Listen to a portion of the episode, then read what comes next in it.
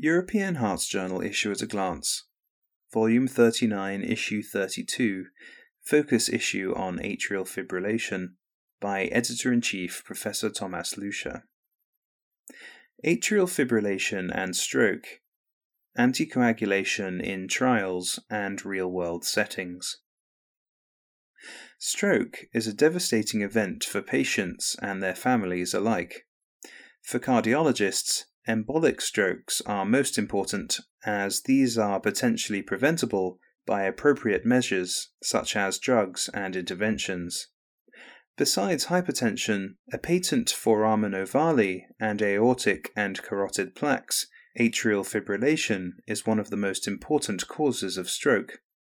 Indeed, the importance of left atrial thrombus formation and neurological events, as well as the protective role of anticoagulants, is well established. In their clinical review, Stroke Prevention in Atrial Fibrillation Redefining Real World Data Within the Broader Data Universe, Renato Lopes and colleagues from the Duke Medical Center in Durham, North Carolina, USA, remind us that although real world data have received increasing attention from regulatory authorities and professional societies, dividing evidence into that derived from real world versus non real world sources provides only one element of a larger framework for evidence evaluation.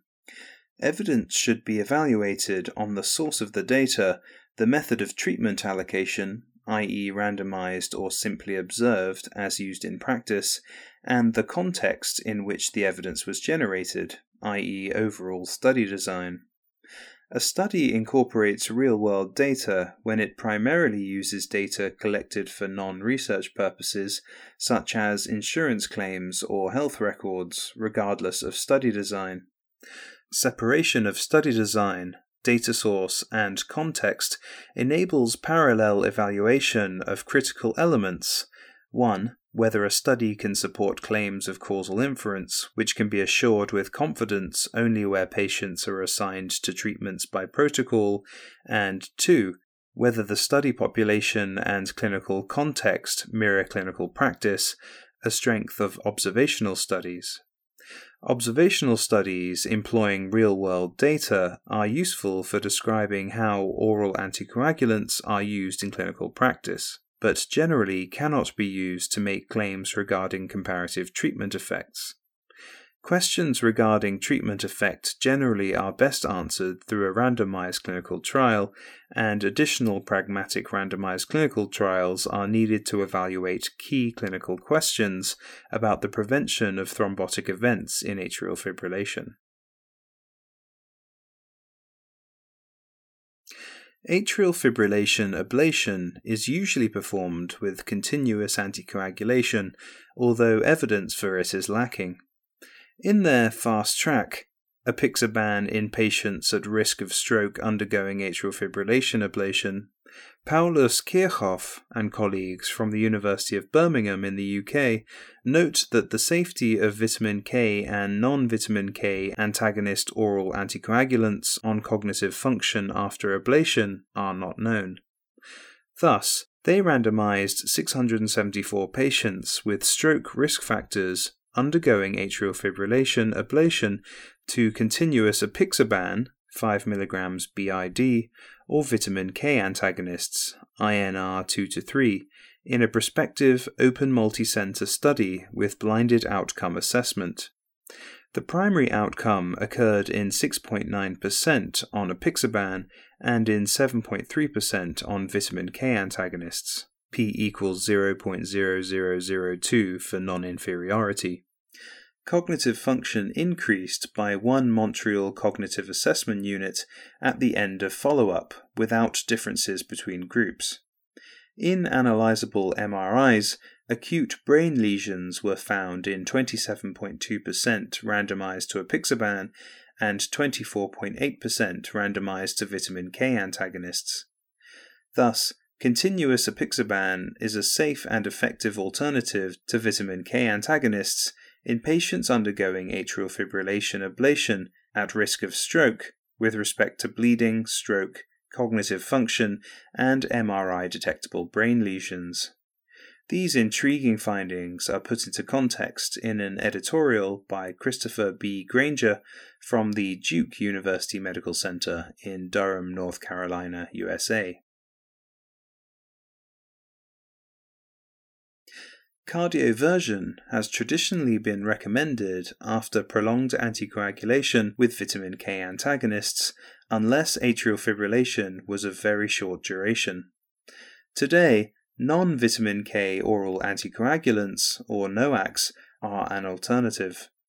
This has been tested in a fast track entitled Apixaban compared to heparin slash vitamin K antagonist in patients with atrial fibrillation scheduled for cardioversion, the EMANATE trial. Michael Ezekowitz and colleagues from the Sidney Kimmel Medical College in Bryn Mawr, Pennsylvania, USA, compared apixaban 5 mg BID or 2.5 mg BID in those with two of the following age over or equal 80 years, weight less than or equal 60 kilograms, a serum creatinine more than or equal 133 micromoles per liter to heparin slash vitamin K antagonism in 1,500 patients with atrial fibrillation with less than 48 hours anticoagulation prior to cardioversion. Comparing apixaban to heparin slash vitamin K antagonists, there were 0% versus 0.8% strokes, no systemic embolism, and 2 versus 1 deaths. In the safety population, there were 0.4% versus 0.8% major and 11 versus 13 clinically relevant non major bleeding events. On imaging, 60 out of 61 patients with thrombi continued randomized treatment, all without outcome events.